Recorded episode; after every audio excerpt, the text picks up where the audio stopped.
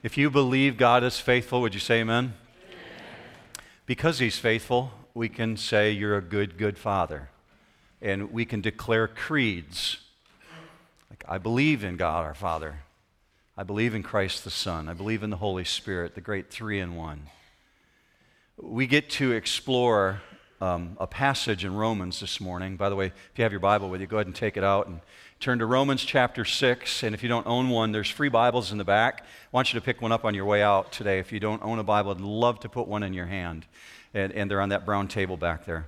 We get to explore in Romans um, promises this good, good Father made to us, the commitments that He made this morning, things that are reminding us of who we are so I'm grateful that you're here. I'm grateful for our, our, live audience that's watching online right now because we get the privilege of being reminded from God's Word the things that He has said about Himself and what He's committed to us. So before we get into that, I'm going to ask for a couple volunteers. I, I, I, need to review a little bit with you, but I'm going to have some volunteers help me this morning. And after I get some volunteers, that I want to pray with you as we step into this text. So here's what I need. I need three volunteers who are willing to read three different Bible verses for us this morning. Okay, so I need just one person. Would you agree? One person to read? If not, I'll just stare at you guys forever. Okay, I've got one. Jerry, you're going to read for us? Okay, I need you to read Romans 6:23 in just a few minutes. I'll let you know when. Romans 6:23, Jerry. And then somebody to read Hebrews 7, 26 and 27. Who's going to read that for us? Okay, Bruce, thank you. So that'll be Romans 7, or I'm sorry, Hebrews 7, 26 and 27, Bruce. And then one more, 1 Peter 3:18. Up in the balcony. Okay. I need one person then. You're going to have to read good and loud when I ask you guys to do that. So that'll be 1 Peter 3.18, all right? So I'll, come back to that in just a minute. Let me pray with you, and then we're going to jump into this. Father, we come before you right now asking that you would do what only you can do. And, you've promised, not in the midst of only your great greatness and your faithfulness and your many, many other attributes, that, that you'll meet us at the point of our need, but one of the things you told us about yourself is that you will teach us. So, Father, we come before you in understanding of your greatness and your faithfulness, that you will be faithful and be the one who will guide us. So, we ask for the power and the presence of your Holy Spirit right now, that you would be that teacher, that you would be the one who can speak to our hearts. You alone know what each person came in the door with this morning, Father. You alone know what each person watching online needs right now. And you can speak to that need. So, God, I ask that you would do that. Where my words fall short, let your word reign supreme. Father, we pray for this in Jesus' matchless name. And all God's people said, Amen. Okay, quick review for you. If you, if you missed uh, last week, uh, you didn't miss Romans because God took me off into uh, Philippians chapter 4. So let me bring you back into Romans where we were at uh, two weeks ago. In, in verse 3, we see Paul uses a phrase where he says, You're baptized into Christ Jesus. If you have your Bible open, you can see that yourself.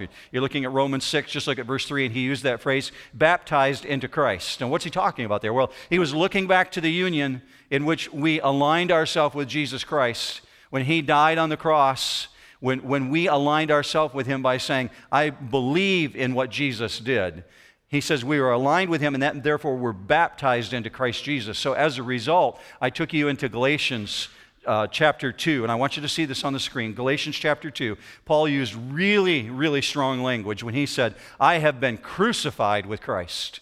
Now, can you imagine living in the first century and you receive a letter from someone who starts talking about being executed? Because, in context, if you're living in the first century, that is how Romans killed people. They executed them through crucifixion. And Paul's using very deliberate, strong language when he says, I have been executed with Jesus Christ. Well, when did that happen? How were we crucified? Well, just as Jesus was nailed to the cross, we became like him when we said, I want forgiveness of my sins. I don't want to deal with my past anymore. I want a new beginning. My sin has held me too long. Jesus, I believe. Paul says, in that moment, you were unified with Jesus Christ. So in verse 6, he transitions over to saying, Knowing this, you know this, you're not the same. You're not the same person. Something has changed in you. Because you're unified with Jesus, you have a new life. Therefore, you have a new start. Therefore, you have a new heart. Therefore, you have a new strength and you have a new wisdom. Therefore, you have a new hope. So, Scripture can really truly say, as a result of all those things being true, we are holy. Amen, church? We are. Even if you don't feel like saying amen right now, maybe you don't feel so holy in this moment, that's what this morning is about, is reminding you who you are, that you are righteous in the eyes of God. But the other hard truth that goes hand in hand with that is that we are still incarcerated in this fallen flesh, this broken down human body. Got a new spirit, alive in Jesus, right, church? Okay, you don't sound like you believe it, okay? We're alive in Jesus Christ. We got a new spirit, but we still got this broken down flesh, right? We're still incarcerated because God hasn't taken us to eternity yet.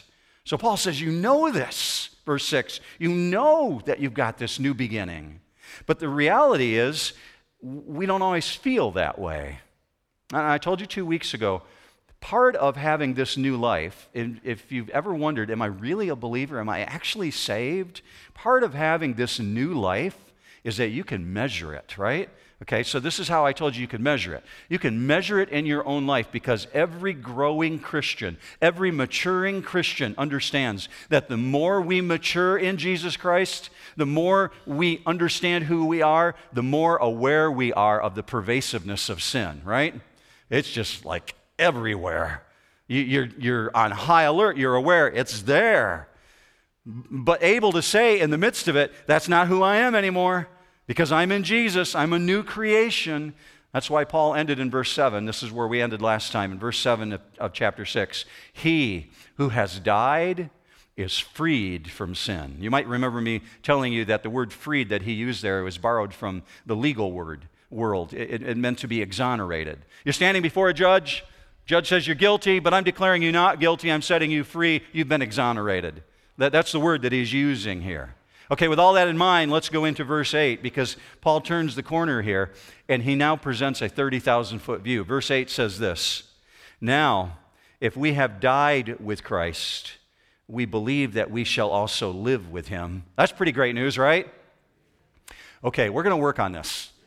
All right. On three, I'm going to ask you to say amen. And you say it like your life depends on it. One, two, three. Amen. Okay, so look at that verse again. If we have died with Christ, we believe that we shall also live with him. That's pretty great news, right? Okay, that is pretty great news. So check it this way Jesus kills death. Maybe you've never heard that before. If, if I was saying it like my kids say it when they put something on Instagram or they put it on social media, they'd say Jesus, period, kills, period, death, exclamation, exclamation, exclamation, right? Okay, put that on social media today. Jesus kills death. You want to start a conversation with your friends? Say that. Jesus kills death because of what he did on the cross. It is the death of death. He's victorious over it for those who believe. So Paul's clarifying you are identified not only with Jesus in his crucifixion, not only in his death, because you were baptized with him when you said, I believe, you're also identified with him in his resurrection. What's Paul talking about here? Well, in context, for these first seven or eight verses that we've been looking at, he's talking about holy living. How do you live in such a way that matches with what you proclaim? God says you're righteous. How do I live like that? Well, that's what he's focusing on. So I want you to bear down just on a couple words here in verse 8. Look with me on the screen It's just these uh, six words. We shall also live with him. Now, that's a really emphatic statement, right? He's talking about living with him in righteousness now, meaning this moment in time. Living with him in righteousness right now. It's the now factor of believing. It's something you don't have to wait for until eternity. Because if you died with Jesus to your sin, you're living with Jesus in the now, and you will also in the future in eternity. See, that very thing that's been trying to drag you under, before you were a believer in Jesus Christ, it was constantly fighting against you. That very thing that was trying to drag you down, Jesus has destroyed it. That's why Jesus kills death. Let me take you into verse 9 and show you what I mean. Knowing that Christ, having been raised from the dead, is never to die again, death no longer is master over him. Uh, two really big statements coming out of that verse in verse 9. We'll put them on the screen just so you can focus on them for just a minute. He says emphatically, never to die again.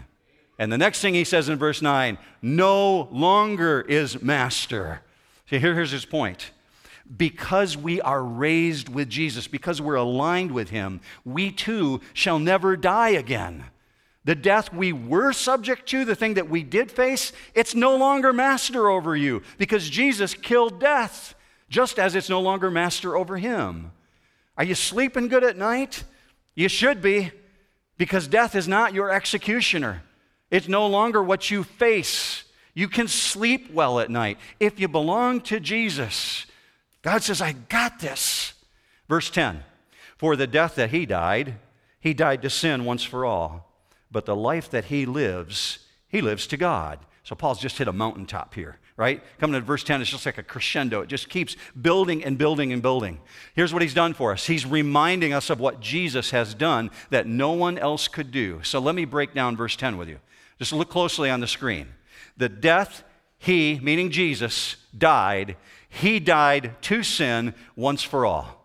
If you believe that Jesus is God, would you say amen right now? Amen. Okay. Jesus is God. Because he's God, he has done what no one else could do. He alone has done what no one else could do when we're told that he died once for all. Muhammad can't die once for all. Buddha can't die once for all. In Hinduism, all the gods, small g's, can't die once for all. Only God can die once for all to deal with this issue forever. And it's extremely important that you understand that.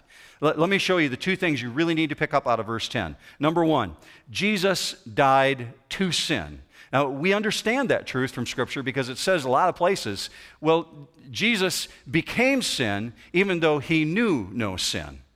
We understand it was never master over him. He was never conquered by sin. He didn't live with it in the same way that we live with it. Now, that causes people to create questions in their mind like this Well, if he never knew sin it, and he never had to fight against it, then why would he be able to die to it? Because this is what I'm fighting against is how do I die to sin?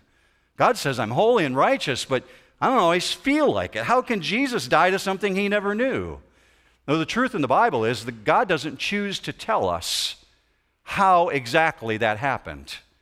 But what God is very clear about is that only a spotless lamb qualified to be the sacrifice against sin. Jesus is that spotless lamb.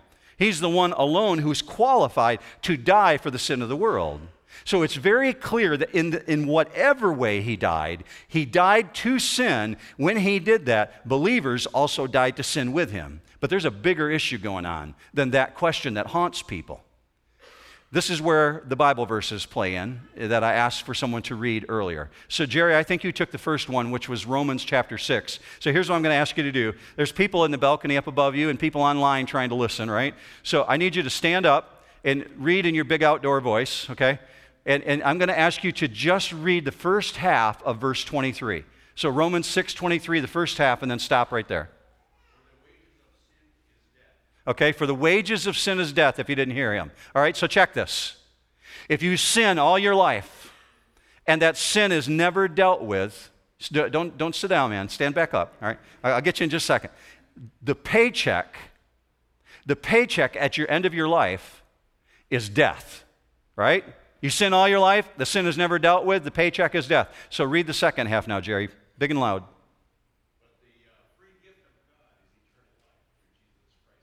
Excellent. Okay, that's a good commitment from God, right? Thanks. That's good. Thank you, Jerry. So, the free gift of God is eternal life.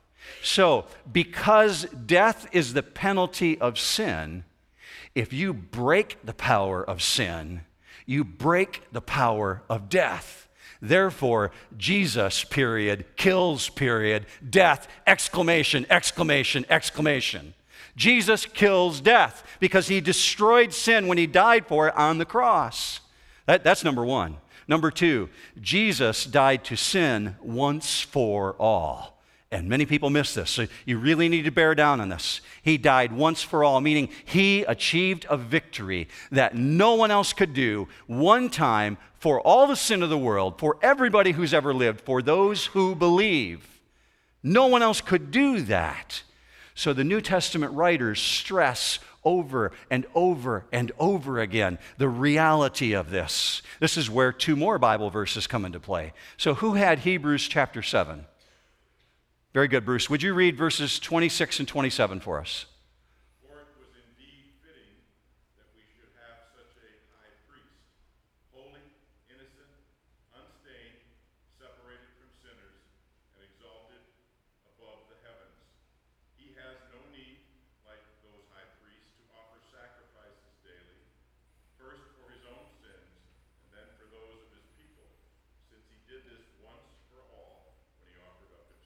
Excellent. Thank you for doing that. Did you catch that? He has no need to offer up sacrifices over and over and over and over. Why is that so important to these writers?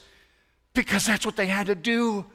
Every time they sinned, sins are piling up. They got to go to the priest, make a sacrifice, walk out of the temple.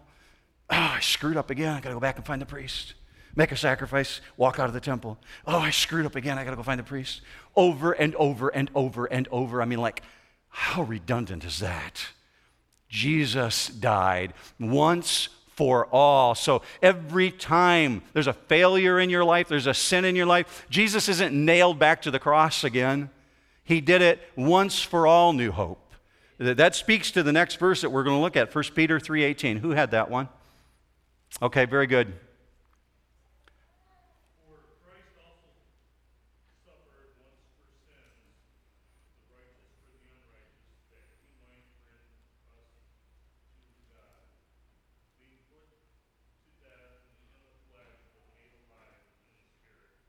Excellent, Byron. Thank you very much. So, emphasizing again this once for all. So, let me summarize for you what you hear Paul saying in verse 10. And we're, we're just about into verse 11. That's all the further we're going to go today. Let me summarize this.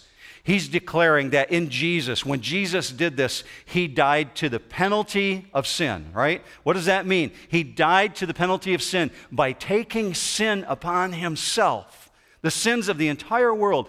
He paid the price for everyone who will trust in him. And I know you know this stuff, but we have to be reminded of this stuff, church. He died for everyone's sins, for those who will believe in him. So he died to the penalty of sin. But here's the second one He died to the power of sin, meaning forever breaking the power of sin and its hold over you for those who belong to Jesus. So you've got this twin truth going on. Jesus was delivering us from the penalty and the power of sin, both the penalty of it and the power of it. Both the penalty and the power. You getting tired of hearing that yet? Augustus Toplady, he didn't get tired of it. This, this is a guy who lived in the 1800s, and he wrote a song that many of you have probably heard if you grew up in church. You maybe even heard if you didn't grow up in church and you just by watching television because Hollywood likes to make fun of the song as though it's the only song the church knows. It's called Rock of Ages, right? So I, w- I want you to think of the lyrics to this song for just a minute. August Toplady was reading through Romans. He understood this twin truth that's going on. We've been delivered from the penalty and the power. So he wrote, Rock of Ages, cleft for me. Let me hide myself in thee. Catch this next phrase be of sin the double cure. Deal with the wrath and make me pure. Right? Hear that phrase. Be of sin the double cure. Saved from wrath, make me pure. There's this twin truth coming out of this. Jesus dealt with the power and the penalty of sin over you. And verse 11 only gets better. Watch this. Even so, all those things, right? Even so, even so, consider yourselves to be dead to sin, but alive to God in Christ Jesus. Lean back into Romans 1 with me. If you were here, maybe, maybe you weren't here, I'll, I'll just remind you of what it says. The wrath of God is revealed from heaven against all forms of ungodliness and unrighteousness. Romans chapter 2, you were dead in your trespasses and sins. Romans 3, all fall short of the glory of God. And then you come to Romans chapter 6, and in verse 11 it says, Now you're alive to God. This is the same God who says you're dead in your sins. Something monumental must have happened. Absolutely phenomenal. And the answer to what happened is found in verse 11. It's found in the remainder of the sentence because what was dead is now alive, alive because of Christ Jesus. This, this astonishing truth that you're watching unfold here is really made clear in John chapter 11. Uh, if you're not familiar with the story, I'll catch you up real quick on it. In John chapter 11, Jesus arrives at a cemetery, and his best friend on, on planet Earth, as far as we know, a guy he was really, really close to, his name is Lazarus, is dead. Now, Lazarus has been in the tomb for four days. His sisters, Mary and Martha, know that he's dead. There's no question, he's dead, dead. When Jesus arrives on the scene, there's a stone that's already been put over the tomb because it's a rotting corpse. And so when Jesus says, remove the stone from the tomb, his sisters protest. And they say, Jesus, don't do that. We don't want our brother remembered this way. He stinketh by now. Jesus says, remove the stone anyway, because did I, not, did I not tell you that if you believe, you will see the power of God on display? So Jesus, with just the power of his word, says, Lazarus, come forth. There's no AED equipment, right? Nobody's standing over Lazarus going, clear, boom. No, it's just the power of God's word. Jesus calls Lazarus forth. He stands at the entrance of the tomb. And what are the very first words that Jesus says for everyone who's watching? You, see it on the screen. John 11, 44 says, Unbind him and let him go. Why? Because he's been raised to new life, right? Can't be bound in grave clothes anymore. He's been raised to walk in a new life. Too many Christians, from my observation, too many Christians today are living in the in between stage, living between Good Friday and Easter morning, living between the death on the cross and the resurrection, forgetting that we've been raised with Jesus Christ, forgetting that we've been raised in resurrection power Romans 6 is pointing to the fact that we've been unified with Jesus, and that assures us because we are unified with Him. We are already alive in Christ. You share in His resurrection power today. What does that mean to you? It means that a believer doesn't want to go back to the tomb and put on the old grave clothes. We don't want to be rewrapped in those linens. That's what they had to do for Lazarus. He left his grave clothes behind because those were the things he was buried with. Jesus is saying, leave that stuff behind. That's the old you. This is a really vivid picture of our condition at the time of belief. Immediately, when you identified with Jesus Christ, your spiritual life began. You have new life. But the reality is, we're still incarcerated in this body of flesh. In other words, we're still bound by the grave clothes that wrap us. And unfortunately, some of us are tempted to keep putting those grave clothes back on. And more and more, we want to walk in them. That's, this is an ongoing battle. And that's what Romans 6 is talking about. Paul is speaking about issues that he's dealt with himself. It's a very real battle. And the battle of this old sinful nature is something that Paul owns. And he's not afraid to write about it. He confesses that even though he's an apostle, even though he's one of those that Jesus chose himself, this is something he still struggles with that he fully understands that he's alive in Christ, but sin keeps tugging at him. That's why you find him writing what he did in chapter 7. Let me just show you that. We'll get there in a couple months. But chapter 7, verse 15 says this. You think I'm joking, I'm not. verse 15 For that which I am doing, check this, I do not understand. For I am not practicing what I would like to do, but I am doing the very thing I hate. How many of us can identify with that, right? I don't want to do that. I don't want to be there. I want to live in this righteousness that I'm told that I have. but I keep doing the very thing that I hate. Paul knows where the trouble sits. If you just go three verses forward, look what chapter 7 also says in verse 18. I know that nothing good dwells in me, that is, in my flesh, right? He's still incarcerated in this body. For the wishing is present in me, but the doing of the good is not. Can you identify with that? That makes sense? I, I don't want to do this, but I do it. We pursue righteous living. We want to do it more successfully. You desire to live in a place where people would say to you on a daily basis, I see Jesus in you. I see Jesus in you. I see Jesus in you. Wouldn't that be good to hear like once a week? Like let alone once a day. Man, that'd be like awesome. But when's the last time you ever heard that? See, the, the, the truth is, it doesn't happen often because we know we struggle with this fallen body we're still incarcerated in. And we want to hear people say, Man, there's a fragrant aroma about you. I see Jesus in what you're doing. Well, this last part of verse 11 really addresses that question. And it's obviously on Paul's heart. Here's the question If we've been freed from sin, if we've died to this, why does it still haunt us? How do I live out this righteousness better? Let me take you into just two phrases to kind of land this plane. Romans 6, verse 11. There's just these two words, first of all. Even so. Even so is this transitional phrase. You got your Bible open, you might even want to circle it. It has to do with what you're fully convinced of, what you're mentally convinced of. It's this transitional phrase that goes like this On the basis of, well, on the basis of what, Paul? On the basis of everything that I just wrote in verses 1 through 10. On the basis of the truth that you know, that you're dead to sin and alive with Jesus. This is a really crucial transitional phrase here. Let me hit the pause button with you for just a minute. In raising our children, Lori and I realized that the best form of exhortation was always attached to knowledge.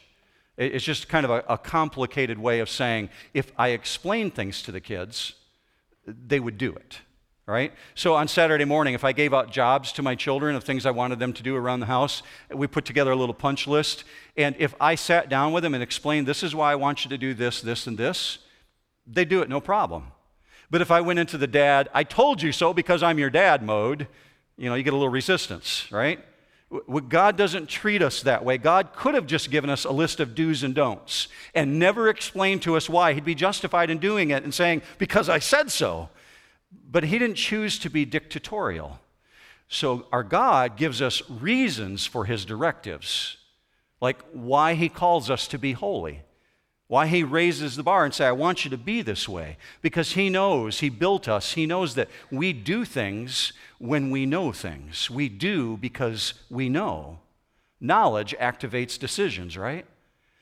So God reveals his reasoning why he calls you to holy living when he says, for instance, on the screen, Leviticus 11:44, "Be holy."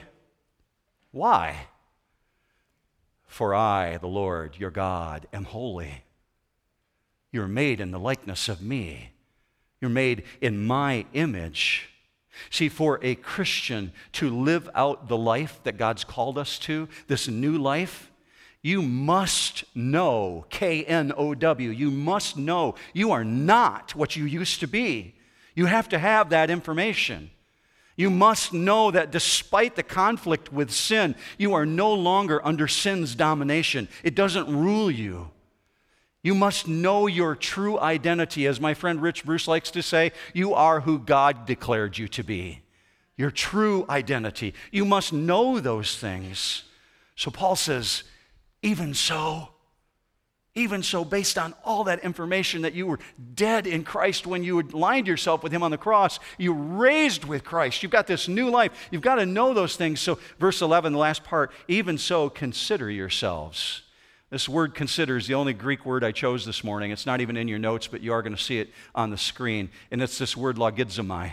It, it, a biblical Greek meaning to take an accounting of, right? So it's borrowed from the mathematical world or from accountants who lived in that day. And, and Paul borrowed that language and brought it over here into Romans to take an inventory. In other words, this is what we're being called to do. He's, he's issuing a proclamation saying, take a self examination of yourself. Consider the reality of what you're hearing here.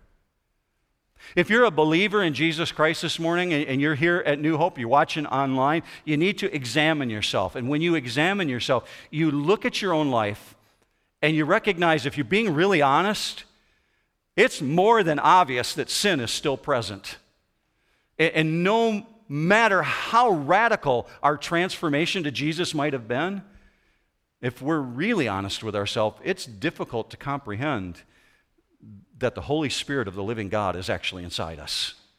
Because it just doesn't feel like it, right? Maybe sometimes when you show up at church on a Sunday morning and you sing, Great is thy faithfulness, you're like, oh yeah, I'm starting to feel it. Okay, I'm starting to feel holy. But by the time you hit the parking lot and you get in the car and somebody cuts you off in traffic, right? Okay, the great is thy faithfulness stuff is quickly departed from your mind. Not feeling quite so holy right now. Maybe in church you start feeling that way. Paul says, even so, consider. We have to tell ourselves this truth because it's God's word, first of all. But I'll come back to that in just a minute. There's reasons that you have a difficult time comprehending that you're free from the bondage of sin. And don't think it's just you, it's a common struggle, it's a common reality. Here's the first one Many people do not know because they've never heard it.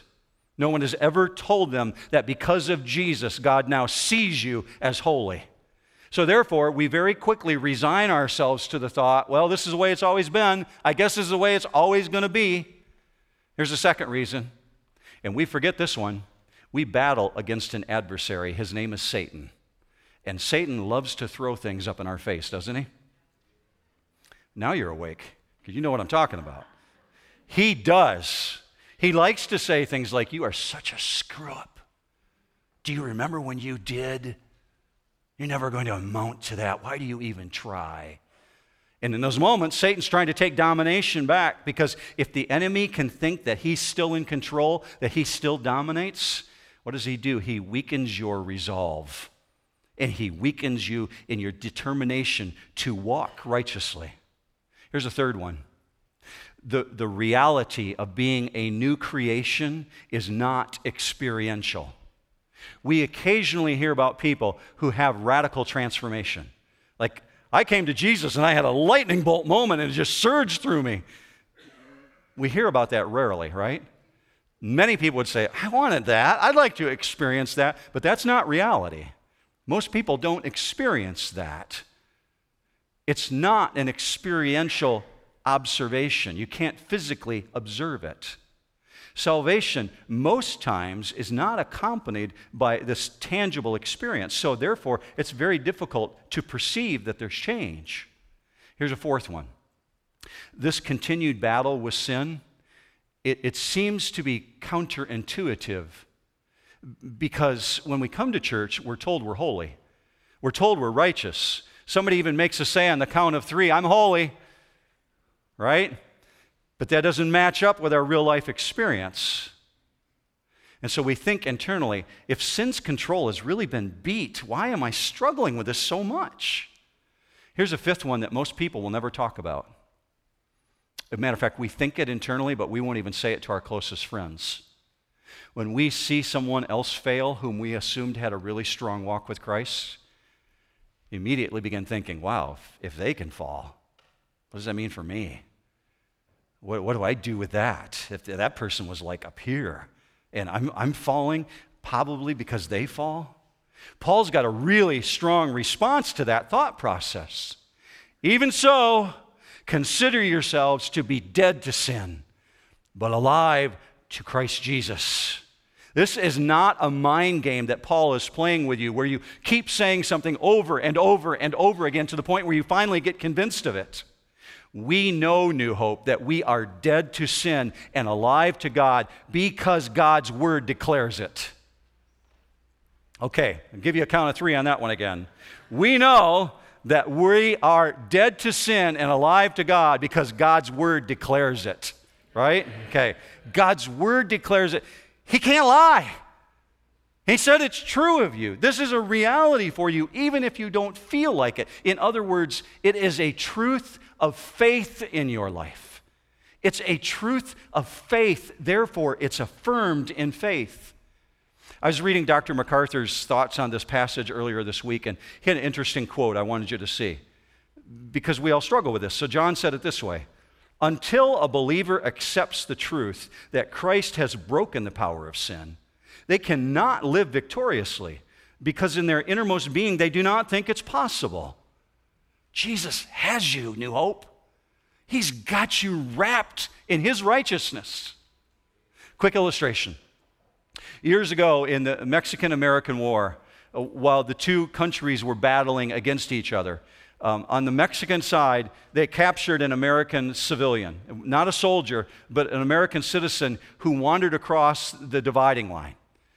And so, and thinking that they would make an example of this American citizen, the Mexican soldiers took the American citizen and decided they would execute him by a firing squad and tied him to a post a commanding officer of the American military, who was also in the same prison camp, ran to the barracks, grabbed a large American flag that they were allowed to keep, ran back out to the field where the firing squad was at, and draped this man who was tied to the post in a very large American flag, and then shouted back to the commanding officer of the Mexican troops If you shoot this man, you will be shooting through the American flag, and you will incur the wrath of the United States of America. At that, the commanding officer told his troops to put down their weapons because this man was draped in the flag of the United States. In the same way, Jesus has covered you in his righteousness. He has wrapped a robe around you. You need a visual image for that? Look with me up on the screen at Isaiah 61:10. I will rejoice greatly in the Lord. My soul will exult in my God, for he has clothed me with garments of salvation. He has wrapped me with a robe of righteousness. It's good, right? We need somebody who's got artistic talent to take that verse and put it to an image. That'd be cool to see. God has wrapped you just like a flag said, I got you. I have covered you in my righteousness. Who wrapped us, church? Who did the wrapping? It's Jesus. And we are redeemed in his power, and we are held in his power. It's a twin truth because God says so. He says, You're not only redeemed, you are held by me. To end this very quickly, three outcomes for you. Three outcomes if you live in this reality. You'll see each one of them on the screen. In the midst of being tempted, you can have confidence, knowing that you can stand in the midst of the temptation because of God's power. What does God's own word say? 1 Corinthians 10 No temptation has overtaken you, but such as is common to man. In other words, you aren't going through anything that somebody else didn't go through before you. It's common to man. And God is faithful, who will not allow you to be tempted beyond that which you are able to endure because he gives a way of escape. So that's a truth. Take that with you into the fight. You have confidence in knowing that in the tempting, you can stand. Here's the second one have confidence because you're saved by God's power, God's power alone. You know what that means? That means you're kept by God's power.